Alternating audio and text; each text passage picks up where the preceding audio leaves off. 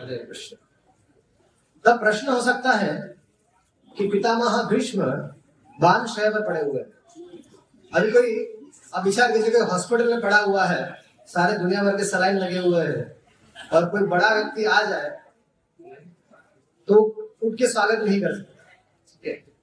यहाँ पर पितामह भीष्म की स्थिति तो उससे भी नाजुक है, बहुत सारे बांध शरीर के अंदर है, ना वो खड़े हो सकते हैं ना चल सकते हैं, स्वागत कैसे करेंगे, है ना। सुत गोस्वामी कहते हैं धर्मज्ञो देश काल विभागवत्, अर्थात पितामह भीष्म कौन थे? पितामह भीष्म धर्मज्ञ थे। किस देश में, किस काल में, किस व्यक्ति का क्या कर्तव्य होता है वे भली भांति जानते थे। साधुओं को ऐसे ही होना चाहिए, भक्तों को ऐसे ही होना चाहिए, पूरा ज्ञानी होना चाहिए, किस समय में किस काल में उसका क्या कर्तव्य जानना चाहिए ताकि वो अन्य भक्तों का अच्छे से मार्गदर्शन कर सके। तो इसलिए सभी भक्तों को शास्त्र का अध्ययन अच्छे से करना चाहिए। शास्त्र अध्ययन करेंगे और गुरुजनों के श्रीमुख से अच्छे से सुनेंगे, तब इस तरह का आ, किस देश काल में क्या कार्य कार्य करना है इसका अनुभव हो जाता है। तो यद्यपि पितामह भीष्म के शरीर में बहुत सारे बांध धसे हुए थे, उठने की शक्ति नहीं थी, दर्द से दर्द से व्याकुल थे, सबका उठ उठकर स्वागत नहीं कर सकते थे। पहले भीष्म पितामह जब ऋषि ऋषिगण उनके घर पे आते थे हस्तिनापुर में, तो साष्टांग दंडवत करके पितामह भीष्म उनको प्रणाम करते थे, उनको भोजन खिलाते थे, उनका स्वागत करते थे अच्छे से। लेकिन इस समय देश और काल के अनुसार ऋषि मुनियों को केवल देखकर नमः करते थे कि वशिष्ठ जी नमो नमः, इतना इतना कह करते, आप कैसे हैं, आप आए, अच्छा हुआ, आपका दर्शन हो गया। इस तरह से पितामह भीष्म सबका स्वागत करते थे। यहाँ कहा जाता है इस तरह से उन्हें पूजा, इसी तरह से वो मन से पूजा करते थे। कृष्णम च तत्प्रभावज्ञ, फिर आगे कहते हैं कि सुत गोस्वामी आगे कहते हैं कृष्णम च तत्प्रभावज्ञ आसीनम जगदीश्वरम हृदय स्थितम पूजया मास माए उत्पात विग्रह। अब भीष्म पितामह ने श्री कृष्ण का स्वागत किया। श्री कृष्ण, सुत गोस्वामी बात कहते हैं कि भीष्म पितामह भीष्म कौन थे? तत्प्रभावज्ञ, अर्थात श्री कृष्ण के प्रभाव को वो जानते थे। श्री कृष्ण तत्व के पूर्ण पूर्ण ज्ञाता थे। श्री कृष्ण जगदीश्वर है और, और साक्षात भगवान है, साक्षात परब्रह्म है, साक्षात परमात्मा है। समस्त जगत के देवताओं के, मनुष्यों के, असुर असुर आ, असुरों के, चर अचर जीवों के, सबके ईश्वर है। तो इस सिद्धांत को पितामह भीष्म अच्छी तरह से जानते थे और वे समझ रहे थे कि कृपा करके, इन पर कृपा करके पितामह भीष्म कह रहे कि इन मुझ उन पर साक्षात विश्व पितामह कहते हैं कि मुझ पर कृपा करके इन्होंने अपना श्री विग्रह अर्थात अपने आप को यहाँ पर लेकर आए हैं। भगवान श्री कृष्ण परमात्मा के रूप में सभी जीवों के हृदय में निवास करते हैं, लेकिन विश्व पितामह के भक्ति से आकृष्ट होकर स्वयं साक्षात भगवान श्री कृष्ण कुरुक्षेत्र में भीष्म पितामह के सामने प्रकट है। क्यों? क्योंकि पितामह भीष्म अभी अपना अंतिम समय उनका आ चुका है, अंत लीला है उनकी, उनका अभी शरीर छूटने वाला है। इसलिए उनकी हृदय भीष्म पितामह, जब कुरुक्षेत्र का युद्ध समाप्त हुआ तो पितामह भीष्म कुरुक्षेत्र में, कुरुक्षेत्र की भूमि में पितामह भीष्म अकेले पड़े हुए थे और हृदय से प्रार्थना कर रहे थे कि जब मेरा शरीर छूटे उस समय चक्रपाणी भगवान और पांडव उन सबके मुझे दर्शन प्राप्त हो। तो तो भीष्म पितामह ने जब भगवान को देखा तो हृदय स्थितम पूजया मास, अर्थात हृदय में भीष्म पितामह उनकी अनेकों प्रकार से पूजा कर रहे थे। जिस तरह से हम लोग यहाँ पर भगवान की श्री वगैरह की पूजा करते हैं, तो पितामह भीष्म उनकी मानसिक रूप से पूजा कर रहे थे। संस्कृत के शब्दकोश में यहाँ पर एक एक और शब्द आता है, कृष्णम से तत्प्रभावज्ञ आसीनम जगदीश्वरम हृदय स्थितम पूजया मास, ये तो हो गया माया उत्पात विग्रह। तब यहाँ पर संस्कृत के शब्दकोश में माया का अर्थ दंभ भी होता है और माया का अर्थ होता है कृपा। तो यहाँ पर माया उत्पात विग्रह का अर्थ है भगवान के हृदय में अपने भक्त के प्रति जो कृपा है उस उस कारण से, जैसे भगवान का विष्णु पितामह के प्रति जो अनुग्रह है, जो कृपा है, उस कारण से भगवान ने अपना सुंदर जो श्री विग्रह है वो पितामह भीष्म के सामने उनके अंतिम काल में प्रकट किया। तो माया उत्पात, माया का मतलब है कृपा, उप का मतलब है निकट और आत्त का मतलब है लाना। तो भगवान युधिष्ठिर के भगवान महाराज युधिष्ठिर के अज्ञान को तो ऐसे दूर कर सकते थे, उनको क्या प्रॉब्लम है। जब अर्जुन को दोनों सेनाओं के युद्ध के बीचों बीच खड़ा रह के फोर्टी फाइव मिनट में समझा दिया, पैंतालीस मिनट में भगवद गीता का पाठ करा दिया और अर्जुन को समझा दिया, तो युधिष्ठिर महाराज को समझाने में क्या प्रॉब्लम था, समझा सकते थे। लेकिन वास्तव में अगर भीष्म पितामह पर कृपा कर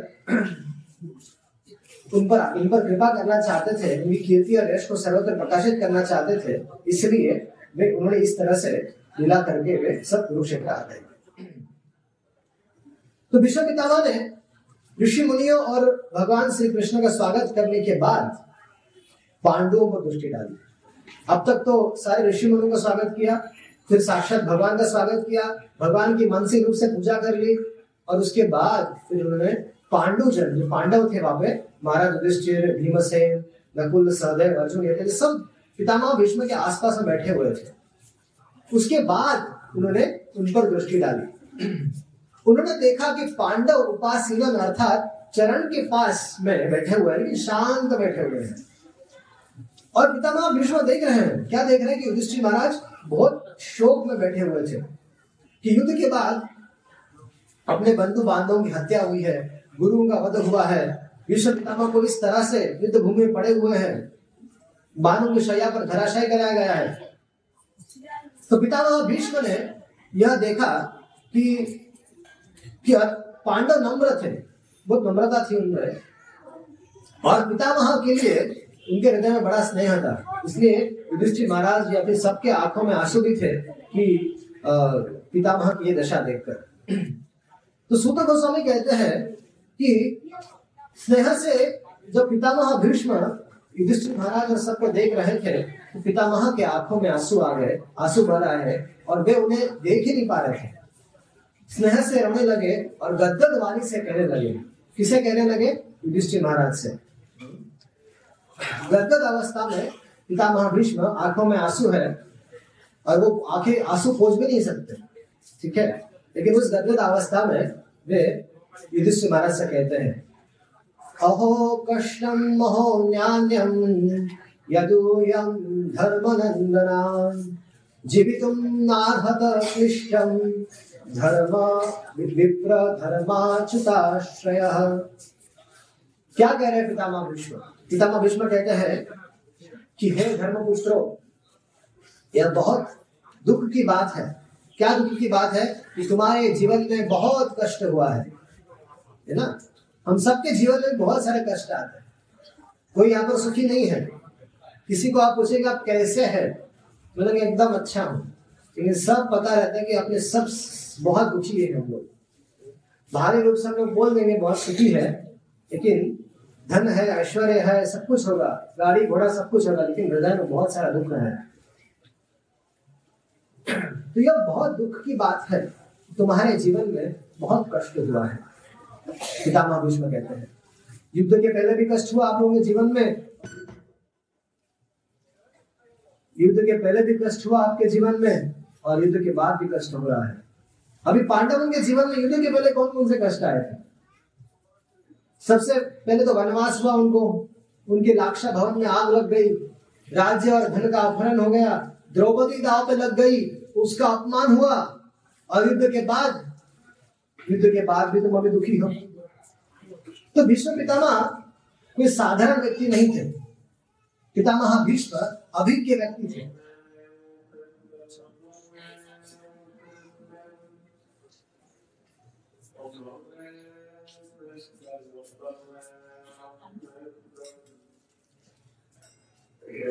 हरे कृष्णा हरे Krishna Krishna Krishna Hare Hare Hare Ram Hare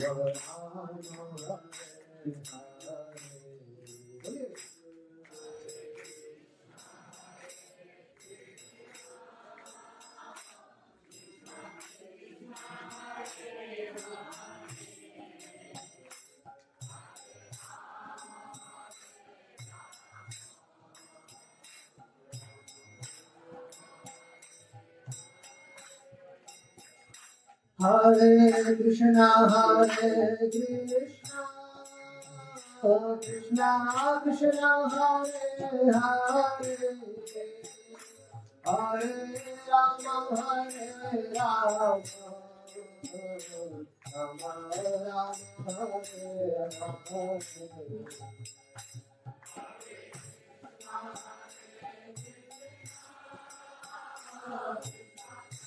Hare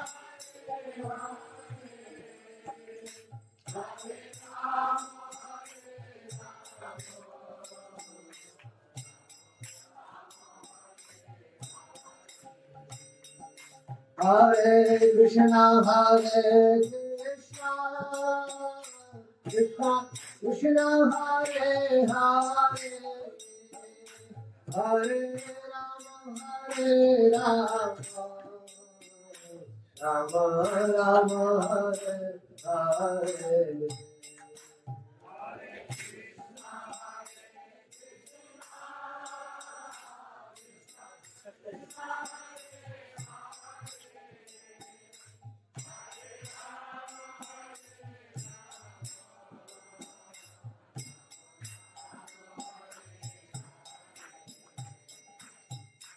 Hare Krishna, Hare Krishna, Krishna Krishna, Hare Hare, Hare Rama, Hare Rama,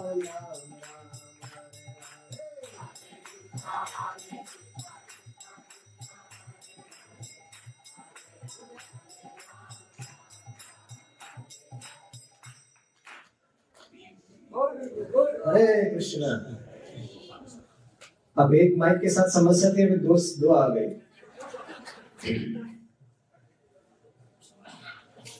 किसमें से बोलना है? हरे कृष्ण।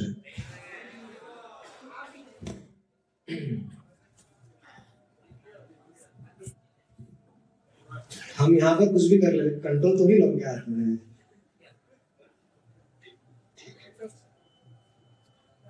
हरे कृष्ण। तो पितामह भीष्म पूर्ण अभिज्ञ व्यक्ति थे,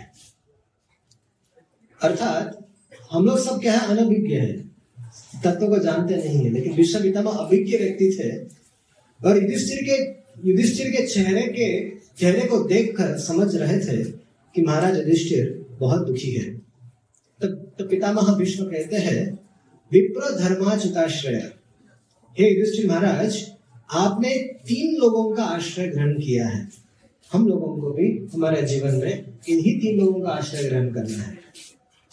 विप्र अर्थात ब्राह्मण, ठीक है, साधुजन, धर्म, हमें हमेशा अपने धर्म का पालन करना है, और तीसरा है अच्युत अर्थात भगवान श्री कृष्ण। तो जो व्यक्ति धर्म के नियम का पालन करता है, जिस पर गुरुजनों की ब्राह्मणों की कृपा होती है, और तीसरा जो श्री कृष्ण के आश्रित हो, उसके लिए दुख कैसा। लेकिन अहो कष्टम अहो ज्ञानम, अहो तुम्हें तो बहुत कष्ट सहना पड़ा, लेकिन फिर भी देखा गया पांडवों के जीवन में उन्होंने धर्म का आश्रय लिया है, ब्राह्मणों का आश्रय लिया है, ठीक है, भगवान का आश्रय लिया है, उसके बावजूद भी कष्ट है, है ना। तो जिसको तो यह बात, ये तो भीष्म पितामह कहते, ये तो बहुत बड़ा अन्याय हुआ। भीष्म पितामह ने सब देखा है कि पांडवों पर आई हुई विपत्तियां, कैसे कैसे विपत्तियां आई जिसकी कोई सीमा नहीं थी, हर हर बात पर उन पर जीवन उनके जीवन विपत्तियां आती थी। तब पितामह भीष्म कहते हैं, संस्थिते अतिरथे पांडव प्रथा बाल प्रजावधु यश युष्म कृते बहुन क्लेशान प्राप्ता तो कवती मुहु। अब पितामह उस दिन की याद करने लगे जब अतिरथे पांडव पांडु महाराज जो पांडवों जो पांडवों के पिताजी थे, तो पांडु महाराज एक अत्यधिक थे अर्थात एक महान योद्धा थे। उन्होंने राज्य जुटाया था, लेकिन उनका जो निधन हुआ बहुत युवा अवस्था में हो गया। विष्णु पितामह कहते हैं जब तुम्हारे पिता पांडु का निधन हुआ तब तुम लोग पांडुगण सब छोटे छोटे थे, बाल प्रजा छोटे छोटे थे, और कुंती भी आयु में छोटी आयु में बहुत जल्दी विधवा हो गई। तो उस समय उसको बहुत दुख भोगना पड़ा। किसको? कुंती महारानी को, क्योंकि पांच छोटे छोटे बच्चे हैं, पति नहीं है। और किस पर आश्रित थी कुंती? धृतराष्ट्र महाराज पर आश्रित थी। तो धृतराष्ट्र महाराज कैसे थे? धृतराष्ट्र महाराज और उसके राज परिवार कैसा था? उन सारे बच्चों की और कुंती की हत्या करने के लिए बार बार उद्यत था। कई बार ऐसी घटनाएं हुई है, जैसे भीमसेन को विष देना, लाक्षागृह में आग लगाना इत्यादि। ये सब प्रबल उदाहरण हम लोगों को देखने मिलते हैं। और पितामह भीष्म कहते हैं कि तुम लोग तोकवती है, अर्थात जब बड़े हो गए तभी भी दुख भोग रहे हैं। तो राजहरण का दुख भोग रहे हैं, महारथियों के साथ युद्ध हुआ, स्वजन मारे गए इत्यादि सब प्रकार के दुख आप लोग भोग रहे हैं। लेकिन पितामह भीष्म कहते हैं युधिष्ठिर, इन सब के कारण तुम नहीं हो। हम लोग सोचते होंगे कि ये सब तुम लोग सोचते होंगे कि तुम्हारे तुम ही सबके कारण हो, तुमने कुछ पाप किया है इसलिए तुम्हारे जीवन में तुम्हें कुछ फल मिल रहा है। तो पितामह भीष्म कहते हैं सर्वं कालकृतं मन्ये भवतां च यदप्रियं सपालो यदवशे लोको यावोरिव घनावली। पितामह कहते हैं तुम लोगों को जीवन पर जो कष्ट हुआ है, तुम्हारे तुम पर जो विपत्ति आई है, जो भी अप्रिय हुआ है, वो सब कालकृतम मन्ये, अर्थात ये सब काल के द्वारा कराया गया है।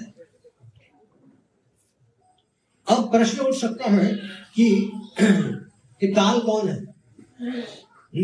भगवान सुना है, माया सुनी है, ठीक है, भक्त सुने हैं, साधुगणों का समाज सुना है, कि काल प्रभु कौन है भाई?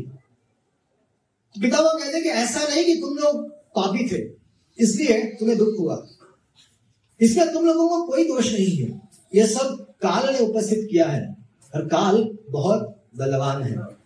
तो काल कौन है? श्री कृष्ण की जो इच्छा शक्ति है, उनकी जो संकल्प शक्ति है, उसी को शास्त्रों में काल कहा गया है। पितामह भीष्म दृष्टांत देते हैं सपालो यदवशे लोको, किस तरह से सारा जगत काल के अधीन रहता है। कैसे अधीन रहता है? वायो एव घनावली, जैसे वायु के अधीन जैसे बादलों का समूह रहता है, ठीक है, सभी प्राणी वैसे ही काल के अधीन है। जैसे आकाश में बादल बादल रहते हैं, बरसात के दिनों में देखा होगा कि आकाश में बादल रहते रहते हैं, लेकिन ये बादलों की इच्छा पर नहीं है कि वो वहां रहे या कहीं और रहे। जिस तरह से वायु आती है उस उसके ऊपर से वो अलग अलग जगहों में चले जाते हैं। तो बादल किसके अधीन है? वायु के अधीन है। हवा का झोंका उधर से उधर हो गया तो सब तितर बितर हो जाता है। तो वैसे ही कौन कब जन्म लेगा, किस उसके जीवन में क्या विपत्ति आएगी, क्या सुख मिलेगा, यह सब काल के अधीन है। काल ही ये देखिए हम सब बहुत बड़ा बहुत बड़ी उपाधि शिक्षा में मिलती है। काल ही मनुष्य के शरीर को वृद्ध बना देता है या क्षीण कर देता है। तो ऐसा नहीं मानना चाहिए। पितामह भीष्म कहते हैं कि पांडवों के जीवन में जो विपत्ति आई वह उनके कर्म का फल है। हमारे जीवन में जो विपत्ति आ रही है हमारे कर्म का फल है, लेकिन यहाँ पांडवों की बात की जा रही है। क्योंकि महान व्यक्तियों के जीवन में जब कष्ट आता है तो हम लोगों को लगता है कि ये महान व्यक्ति हमारे जैसे ही है, क्योंकि उनके जीवन में कष्ट आ रहा है तो इसका मतलब है साधारण हमारे जैसे ही है। लेकिन यहाँ पर इस सिद्धांत की बात बताई जा रही है कि जो महापुरुष होते हैं, महापुरुषों के जीवन में जो कष्ट आता है वो उस कष्ट में और हमारे कष्ट में जमीन आसमान का अंतर होता है, ठीक है। ये स्पष्ट रूप से हम लोगों को बात जाननी चाहिए। यह सब काल के अधीन है। काल ही मनुष्य के शरीर को वृद्ध करता है, काल से ही मनुष्य का शरीर क्षीण बनता है। तो ऐसा नहीं मानना चाहिए कि पांडवों के जीवन में जो भी विपत्ति आई है वह उनके कर्म का फल है। काल ही वास्तव में किसी के किसी को किसी के बदन में जन्म देता है। काल ही एक दिन किसी की मृत्यु का कारण बनता है, और खासकर पांडवों के विषय में जो भी हुआ या फिर महान व्यक्तियों के जीवन में जो भी होता है, उनके वह उनके कर्म का फल नहीं होता। ये काल बड़ा पावरफुल है, लेकिन जानना चाहिए काल कौन है? साक्षात भगवान की संकल्प शक्ति है, जो इच्छा शक्ति है वही काल है। और आगे चलते हैं, यत्र धर्मसुतो राजा गदा पारे प्रक्रोधरः कृष्ण स्त्री गांडिवं चापम सुहत कृष्णस्ततो विपत। यत्र धर्मसुतो राजा, पितामह भीष्म कहते हैं यहाँ पर साक्षात धर्मराज युधिष्ठिर जहाँ हो। आप सोचिए कि जिस आपके साथ में अगर साक्षात महाराज युधिष्ठिर जिसके साथ हो, और महाराज युधिष्ठिर भीम जैसा बलवान व्यक्ति हो जो गदा धारण के रहता हो, कृष्णोस्त्री गांडीवम चापम अर्जुन जैसा शस्त्र जानने वाला हो और वो भी शस्त्रों में गांडीव धारण करने वाला व्यक्ति हो, स्रोत कृष्ण सतोत विपत, हित करने वालों में साक्षात भगवान श्री कृष्ण हो, वहां भी विपत्ति। एक ऐसी बात हो गई है ना। तो थोड़ा विस्तार इसको विस्तार से जानते हैं। तो पुण्य एक बल है। यह बात सब जगह प्रचलित है कि पुण्यात्म व्यक्ति को सब प्रकार का सुख प्राप्त होता है। और महाराज युधिष्ठिर तो मूर्तिमान स्वरूप है, धर्म का स्वरूप है। जब महाराज युधिष्ठिर चलते थे, उनका रथ एक फीट ऊपर चलता था। रथ भी ऊपर चलता था, वो खुद भी स्वयं चलते थे, वो एक फीट ऊपर चलते थे। क्यों? क्योंकि वो जीवन में कभी एक बार भी झूठ नहीं बोले थे, हमेशा सत्य पर चले हैं, हमेशा धर्म परायण रहे हैं। इसलिए उनका तेज प्रताप था कि वो एक फीट ऊपर चलते थे हमेशा। तो भगवान श्री कृष्ण के कहने से उन्होंने एक बार झूठ बोला था। जब जान रहे थे कि अश्वत्थामा जो अश्वत्थामा के जो पिताजी थे द्रोणाचार्य जी, उनकी मृत्यु असंभव थी, तो भगवान ने बोला झूठ बोल कि अश्वत्थामा मर गया। तो भीमसेन ने तो सर्वप्रथम प्रभु ने भीमसेन को कहा कि भीमसेन अनाउंस कर दो, ब्रॉडकास्ट कर दो कि अश्वत्थामा मर गया। तो जब ब्रॉडकास्ट कर दिया, भीम ने जाके गुरु द्रोणाचार्य के सामने चिल्ला चिल्ला कर कहा कि अश्वत्थामा मर गया, अश्वत्थामा मर गया, अश्वत्थामा मर गया। तो सर्वप्रथम तो अश्वत्थामा चिरायु व्यक्ति है, चिरंजीवी है, आज भी है वो है। तो द्रोणाचार्य जी को इस बात का पता था कि अश्वत्थामा मर नहीं सकता, लेकिन फिर भी उस सामने वाले गुट में भगवान श्री कृष्ण है तो कुछ भी कर सकते हैं।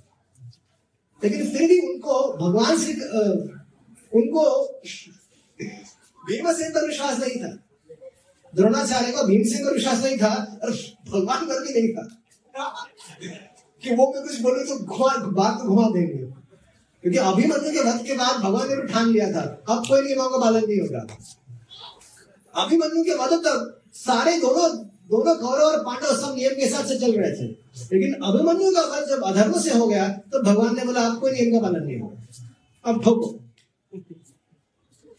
जहां देखो वहां ठोको। आज की लैंग्वेज बात करनी पड़ती है ना। तो भगवान तो द्रोणाचार्य जी बोले अगर युधिष्ठिर महाराज बोल गए तो मैं मान लूंगा। तो गुरु द्रोणाचार्य अपना सारा रथ रथ सारथी बोल दिया, रथ युधिष्ठिर के पास ले चलो। और भगवान ने पहले से बोल के रखा युधिष्ठिर महाराज आज आपको झूठ बोलना है, आपने जीवन में कभी झूठ नहीं बोले हो लेकिन आज बोलना है। प्रभु मैं बोल रहा हूँ उसने बोलना, मैं बोल रहा हूँ झूठ बोलना तो बोलना है बस। तो जब द्रोणाचार्य जी ने आगे पूछा तब युधिष्ठिर महाराज ने हाँ कि अश्वत्थामा मर गया। तब गुरु द्रोणाचार्य ने अपना शरीर छोड़ दिया, दुष्टोधन ने आके उनका सर काट दिया। तो भीम का शरीर तो पितामह कहना चाहते हैं कि जहां पर युधिष्ठिर महाराज जैसा व्यक्तित्व हो, जहां पर भीम जैसा व्यक्ति हो। अभी भीम भीम का शरीर बिल्कुल वज्र के समान वज्र के समान कठोर था। भीम के जन्मदिन की घटना है, बर्थडे के दिन की।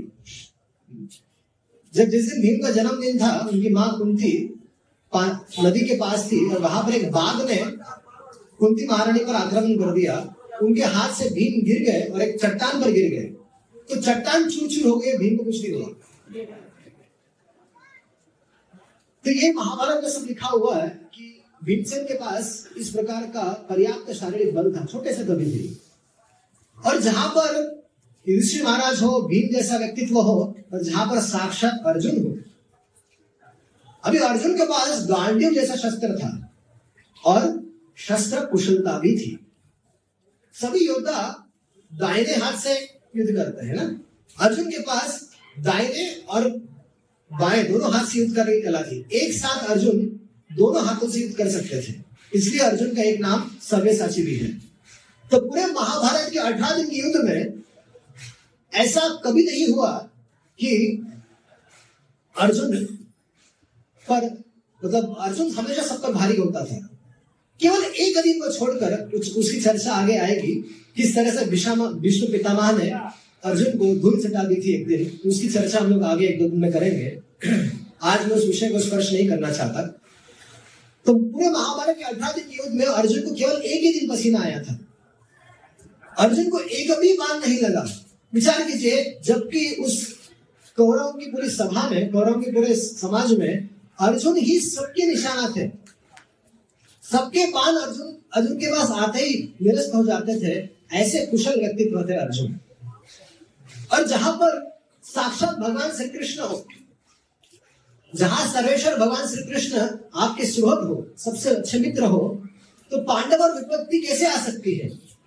उन्हें दुख न हो इसके लिए भगवान योजना बनाते थे।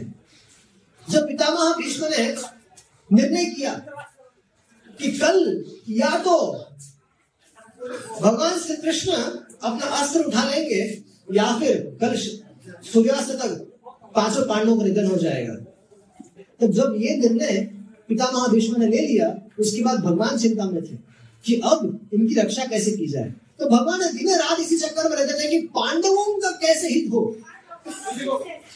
तो हमें ये जानना चाहिए कि जब हम भगवान की भक्ति कर रहे हैं तो भगवान हमारा वैसे ही ध्यान रखते हैं जैसे यहाँ पर पांडवों का रखते हैं। भगवान भी हमारी चिंता में रहते कि कैसे मेरे भक्त का कल्याण होगा। तो भगवद गीता में संजय कहते हैं, यत्र योगेश्वरो कृष्णो यत्र पार्थो धनुर्धरः तत्र श्री विजयर्भूतिर् ध्रुवां इति मतिर्ममः। जहां योगेश्वर कृष्ण है, जहां पर परम धनुर्धर अर्जुन है, वही ऐश्वर्य है, वही विजय है, वही अलौकिक शक्ति है तथा नीति नीति भी निश्चित रूप से रहती है।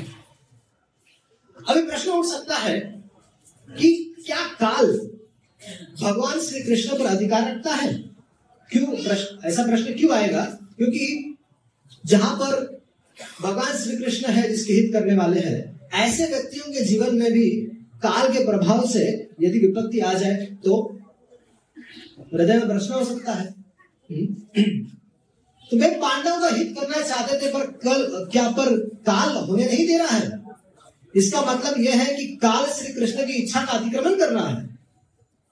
तो भीष्म पितामह उत्तर देते हैं, नहीं न यस्य करेचित् राजन् पुमान वेद विदित्सतम् यद् विजय यद् विज्ञाय सया युक्ता मोयन्ति कवयोपि। हे राजन, श्री कृष्ण की योजना को, उनके अभिप्राय को, वे कब क्या करना चाहते हैं इस बात को कोई नहीं जान सकता। काल के भी बाप है श्री कृष्ण, काल के भी काल है श्री कृष्ण। वास्तव में श्री कृष्ण महाकाल है, काल के भी काल है भगवान श्री कृष्ण। तो ऐसा नहीं समझना चाहिए कि कृष्ण की इच्छा के विपरीत पांडवों पर दुख आ रहा था। नहीं, श्री कृष्ण की इच्छा थी कि उन पर विपत्ति आए और उन्हें यह सब दृश्य दिखाया जाए। तब पूछा जा सकता है ऐसा क्यों? पहले भी उदाहरण दिए गए हैं कि प्रहलाद महाराज के ऊपर हिरण्यकश्यपु के द्वारा बहुत सारी विपत्तियां डाली गई, राइट? हमने देखा होगा हिरण्यकश्यपु ने प्रहलाद को मारने के लिए क्या कुछ नहीं किया। ऊपर से पहाड़ के ऊपर से ढकेल दिया, सांपों के बीच में छोड़ दिया, हाथी के नीचे कुचलने का प्रयास किया। इस तरह से कई सारे उपाय किए गए जिसमें प्रहलाद महाराज को मारने का पूरा प्रयास किया गया। तो, तो क्यों श्री कृष्ण ऐसी इच्छा करते हैं कि उनके प्रिय भक्तों पर अनेक प्रकार के संकट आए। कभी हम देखते हैं कि बड़े बड़े साधुगणों का शरीर अस्वस्थ रहता है, तो ये तो ये सब इसी में आता है कि इस प्रकार की जिज्ञासा भी नहीं कर सकते। बड़े बड़े विद्वान भी यदि श्री कृष्ण के प्रयोजन को जानने की चेष्टा करेंगे तो वे सब भ्रम में पड़ जाएंगे। इसका अर्थ यह है कि भगवान क्या करना चाहते हैं उसके उसे जानने की कोशिश नहीं करनी चाहिए, भगवान ने जो कहा है उसको करने का प्रयास करना चाहिए। भगवान ने क्या कहा है? श्रवणम कीर्तनम विष्णु स्मरणम। भगवान भगवान जो भगवान जो करने को कह रहे उसे करना चाहिए। भगवान कभी कभी अपने प्रिय भक्तों के साथ ऐसी स्थिति उत्पन्न कर देते हैं कि भक्त घबराने लगता है। भक्त सोचता है कि श्री कृष्ण हम पर ध्यान नहीं दे रहे हैं, हमारी विपत्ति नहीं समझ रहे हैं, प्रभु आप हमारी प्रॉब्लम को नहीं समझ रहे हो, मैं कितने बड़े संकट में हूँ, मेरा मेरे साथ ये हो रहा है, मेरे साथ वो हो रहा है, भगवान से प्रार्थना करते हैं हम लोग। तो भगवान खुद सोचकर अपने प्रिय भक्त को विपत्ति में डालते हैं। वे भक्त के हितेशी है, वो भक्त के सुहृद है। कभी कभी भक्त नहीं समझता लेकिन भगवान सब कुछ जानते हैं। जैसे उदाहरण है कि एक छोटा बच्चा है और उसके शरीर में मान लो फोड़ा हो गया, तो माँ उसे डॉक्टर के पास ले जाती, डॉक्टर बोलता ऑपरेशन करना पड़ेगा। तो बच्चा बोलता है नहीं नहीं नहीं, माँ बोलती नहीं नहीं ऑपरेशन करना पड़ेगा। बच्चा बहुत घबराता है, यद्यपि माँ उसकी सुरक्षा उसकी गोद में उसको रखती है, ऑपरेशन के समय में बेचारी पास में रहती है, सब कुछ करती है, लेकिन बच्चा क्या करता है? तुम मेरी माँ नहीं हो, तुम इतनी तुम मेरी तुम ऐसा कैसे कर सकती हो, मुझे ऐसे डॉक्टरों के पास छोड़कर इतना बड़ा ऑपरेशन करवा रही हो। तो माँ के सामने रोने पीटने लगता है बच्चा, लेकिन माँ ऐसा की परवाह नहीं करती। बच्चे का हित उसका ध्येय होता है। माँ का सबसे बड़ा हित होता है कि मेरा जो बच्चा है वो स्वस्थ हो जाए। बच्चे को उसका हित पता नहीं है लेकिन माँ को उसका हित पता है। इसलिए ऑपरेशन के बाद जब जब बच्चा शांति का अनुभव करता है, उसी तरह श्री कृष्ण और पांडवों के विषय में विशेष बात कही गई है कि सामान्य लोगों के लिए इस रहस्य को जानना अत्यंत कठिन है। लेकिन भीष्म पितामह कह रहे राजन, श्री कृष्ण को जो श्री कृष्ण जो कहते हैं वही करना चाहिए, अर्थात उनकी आज्ञा का पालन करना चाहिए। अब प्रश्न उठ सकता है कि तब सॉरी पितामह भीष्म कहते हैं तस्मादिदं दैवतंत्रं व्यवस्य भरतर्षभः तस्यानुहितो अन्यथा नातो पाहि प्रजा प्रभो। क्या पितामह कह रहे हैं अभी? इसलिए आप लोगों को जो सुख सुख दुख सब कृष्ण की इच्छा से है आपके जीवन में, पांडवों को कह रहे हैं भीष्म पितामह। इसलिए मेरे नाथ पितामह भीष्म युधिष्ठिर महाराज कह रहे हे मेरे नाथ, हे हमारे कुल परंपरा कुल परंपरा के स्वामी, आप समर्थ है, प्रजा का पालन कीजिए। अर्थात पितामह भीष्म युधिष्ठिर महाराज से कह रहे हैं कि हे नाथ, अर्थात अभी आप आपकी जो प्रजा है वो अनाथ है और आप उनके स्वामी हैं, कृपया आप राज्य स्वीकार कीजिए और अपनी प्रजा का पालन कीजिए। तो प्रजा इस समय अनाथ थी और पितामह अपनी पूर्ण अनुमति दे रहे हैं। किसे दे रहे हैं? युधिष्ठिर महाराज को।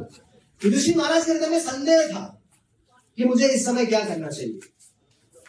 युधिष्ठिर महाराज ने क्या किया? युधिष्ठिर महाराज ने भीष्म पितामह जैसे महाजनों का आश्रय ग्रहण किया। यदि हमारे जीवन में कोई कंफ्यूजन आता है आध्यात्मिक जीवन में, तो उसे जाकर साधुओं के साधुओं के संगत में बैठना चाहिए। उपासित महामुनि और महामुनि के मार्गदर्शन मार्गदर्शन के अनुसार अपना जीवन व्यतीत करना चाहिए। तो भीष्म पितामह अपनी पूर्ण अनुमति दे रहे हैं युधिष्ठिर महाराज को कि आप राजा बन आप राजा बन जाइए। इससे क्या होगा कि इससे जो हमारी अनाथ प्रजा है वो सनाथ हो जाएगी। प्रश्न हो सकता है कि क्यों श्री कृष्ण का अनुगत बना जाए। हाँ, युधिष्ठिर महाराज से पितामह भीष्म एक बात कह रहे हैं कि तुम जो भी कार्य तुम जीवन में करो वो क्या कैसे करो, श्री कृष्ण के अधीन रहकर करो, उनका अनुगामी बनकर राज्य संभालो।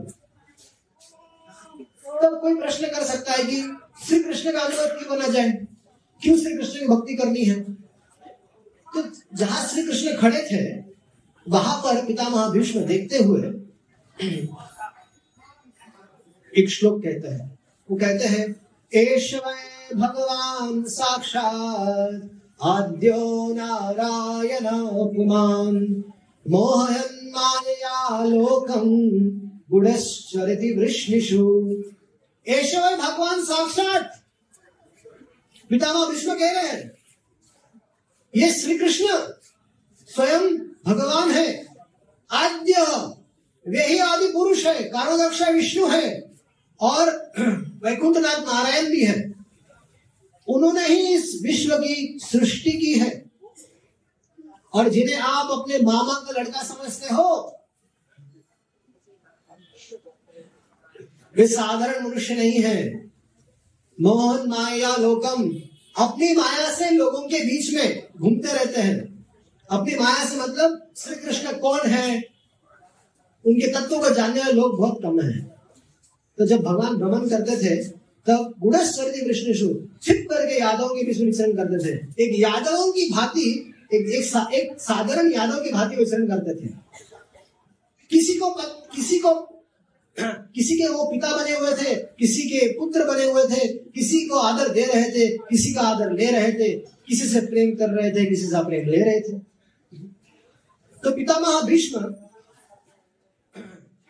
कृष्ण तत्व को कृष्ण तत्व को अच्छी तरह से जानते हैं और कृष्ण तत्व पर ही प्रवचन कर रहे हैं। ये सब बातें ध्यान से सुननी चाहिए, इससे हमारा भी विश्वास भगवान में बढ़ता है। श्री राधा गोविंद देव की, श्री जगन्नाथ मंदिर सुभद्रा की।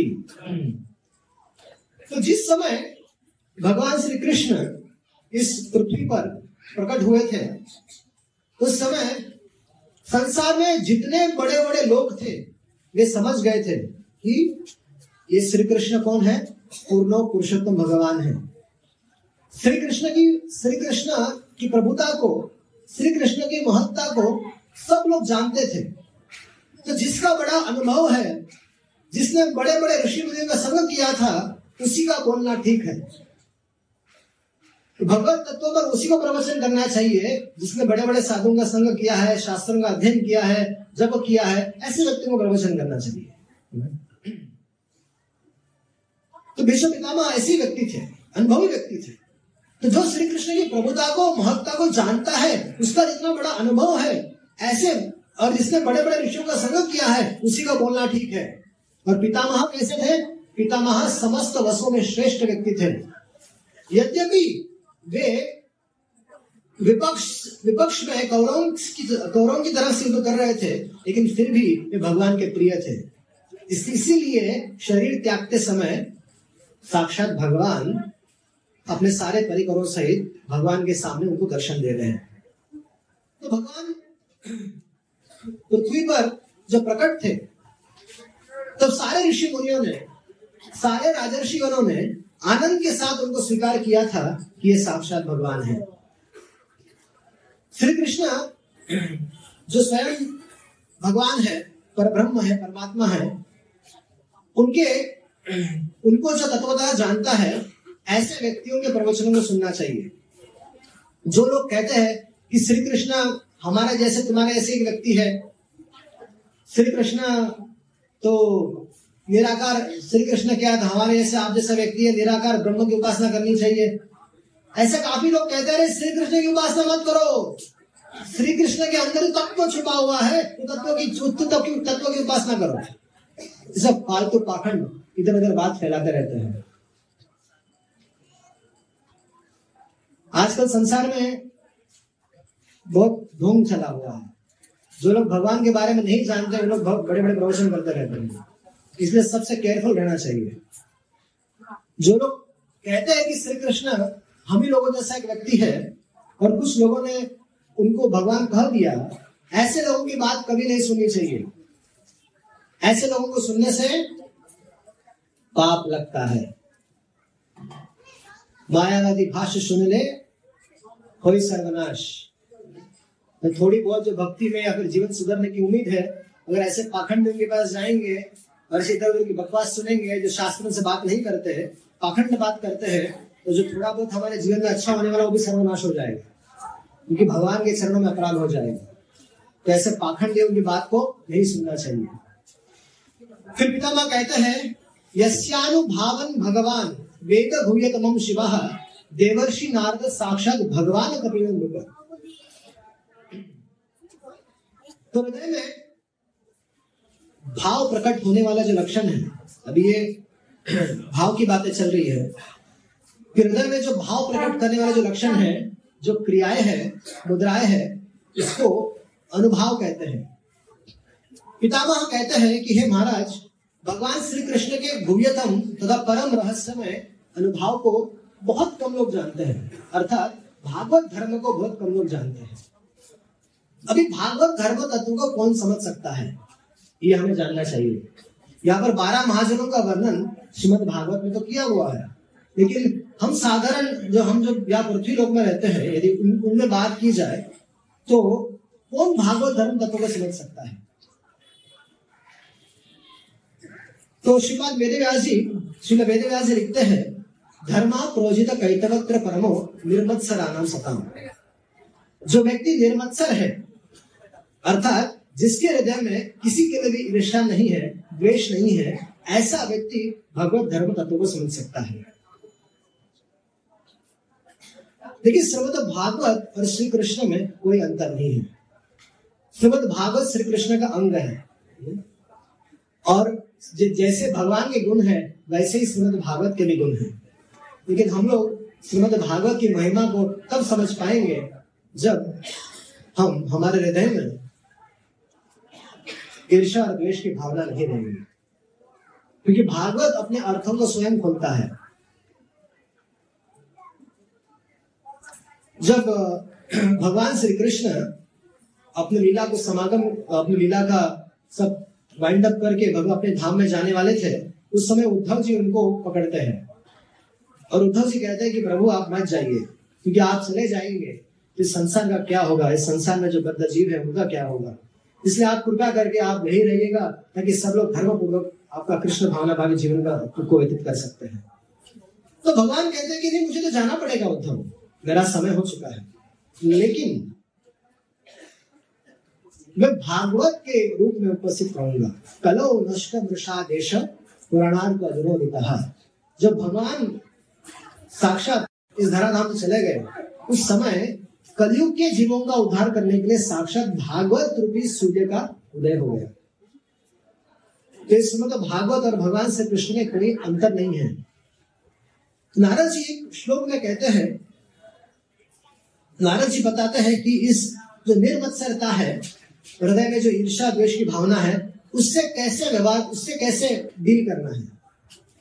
तो नारद जी एक श्लोक ध्रुव महाराज से कहते हैं, गुणाधिकान मुदम लिप्सेत अनुक्रोशन गुणाधमात मैत्री समानात अन्विष्येन ना तापर अभिभूयते। नारद जी कहते हैं ध्रुव महाराज से कि जब भी हम अपने से अधिक गुणवान वाले व्यक्ति को देखते हैं, तो उसे देखकर हमें हमारे जीवन में हर्ष होना चाहिए कि भगवान की कृपा से ऐसे व्यक्ति ऐसे व्यक्ति है संसार में जिसके अंदर बहुत सारे गुण हैं, तो उसे देखकर स्वाभाविक रूप से प्रसन्नता होनी चाहिए। फिर नारद जी कहते हैं, अनुक्रोशम गुणाधमान। जब हम जब हम लोग हमारे से कम गुणवान वाले व्यक्ति को देखते हैं, तो उसके प्रति स्वाभाविक रूप से दया होनी चाहिए और प्रयास होना चाहिए उस व्यक्ति की सहायता की जाए, जो हमारा जो स्थिति है भक्ति में, उस लेवल तक उसको उठाया जाए। फिर आगे जाके कहते हैं, मैत्री समानात अन्विष्येन, अर्थात जो जो हमारे सम गुणवान वाले व्यक्ति है उनसे मित्रता होनी चाहिए। तो नारद जी कहते हैं कि ऐसा जो व्यक्ति इस किन प्रकार से व्यवहार करता है, वह त्रिताप से मुक्त हो जाता है, ईर्ष्या द्वेष से मुक्त हो जाता है। प्रभुपाद जी इसके परपट में लिखते हैं कि हमारा व्यवहार कैसे होता है। प्रभुपाद जी लिखते हैं कि जब भी हम जब भी हम अधिक गुणवान वाले व्यक्ति को देखते हैं, तो हमारे अंदर ईर्ष्या हो जाती है कि इसको सला इतना इसके अंदर ऐसा गुण कहां से आ गया, इतना छोटा मेरे सामने था भी जाके इतना बड़ा बन गया ना? इतना धन कमा लिया, ये कर लिया, वो कर लिया। तो जब भी हम प्रभुपाद जी लिखते हैं बरबट में कि जब भी हम हमसे बड़े गुणवान वाले व्यक्ति को देखते हैं, तो हमें उसके प्रति ईर्ष्या हो जाती है। पर जब हम अपने से कम गुणवान वाले व्यक्ति को देखते हैं तो ऐसा ऐसा लग, ऐसा भय उदित होता है कि अरे ये तो अभी धीरे धीरे सुपरस्टार बन जाएगा, इसको तो सप्रेस करो, डिप्रेस करो, इसको कंप्रेस करो, मारो, इसको पीटो, इसको ऊपर मत चढ़ने दो। और जब हम अपने सम गुणवान वाले को देखते हैं तो क्या करते हैं, अरे तुम तुम्हारी छोड़, मेरी बात सुन, हम अपने गुरु को गाल करते रहते हैं। तो सारा जो समस्या है, नारद जी कहते हैं कि हमारा व्यवहार कैसे हो रहा है अन्य लोगों के साथ, इसको निर्भर करता है। यदि हम ये थ्री सीक्रेट्स ऑफ लाइफ है, नारद भागवत में सब कुछ है। भक्ति सिद्धांत सरस्वती ठाकुर कहते हैं कि श्रीमद् भागवत में सब कुछ है। यदि सारे ग्रंथ संसार के नष्ट हो जाए और केवल भागवत बचा रहे तो भागवत समस्त संसार का कल्याण करने के लिए पर्याप्त ग्रंथ है। अब ये थ्री सीक्रेट्स जीवन के तीन, ये ये जो तीन जो नारद जी बात बताते हैं इसको आप आध्यात्मिक जीवन में भी और अपने बाहर के जीवन में भी इसका इस्तेमाल कीजिए, आप हमेशा आनंदित रहेंगे, क्योंकि नारद जी का बताया हुआ रास्ता है। तब हमें समझना चाहिए किस तरह से हमें व्यवहार करना है जीवन में। अगर हम लोग निर्बंध से रहते हैं तो हमें भागवत धर्म तत्व को बड़े आसानी समझ सकते हैं। तो आज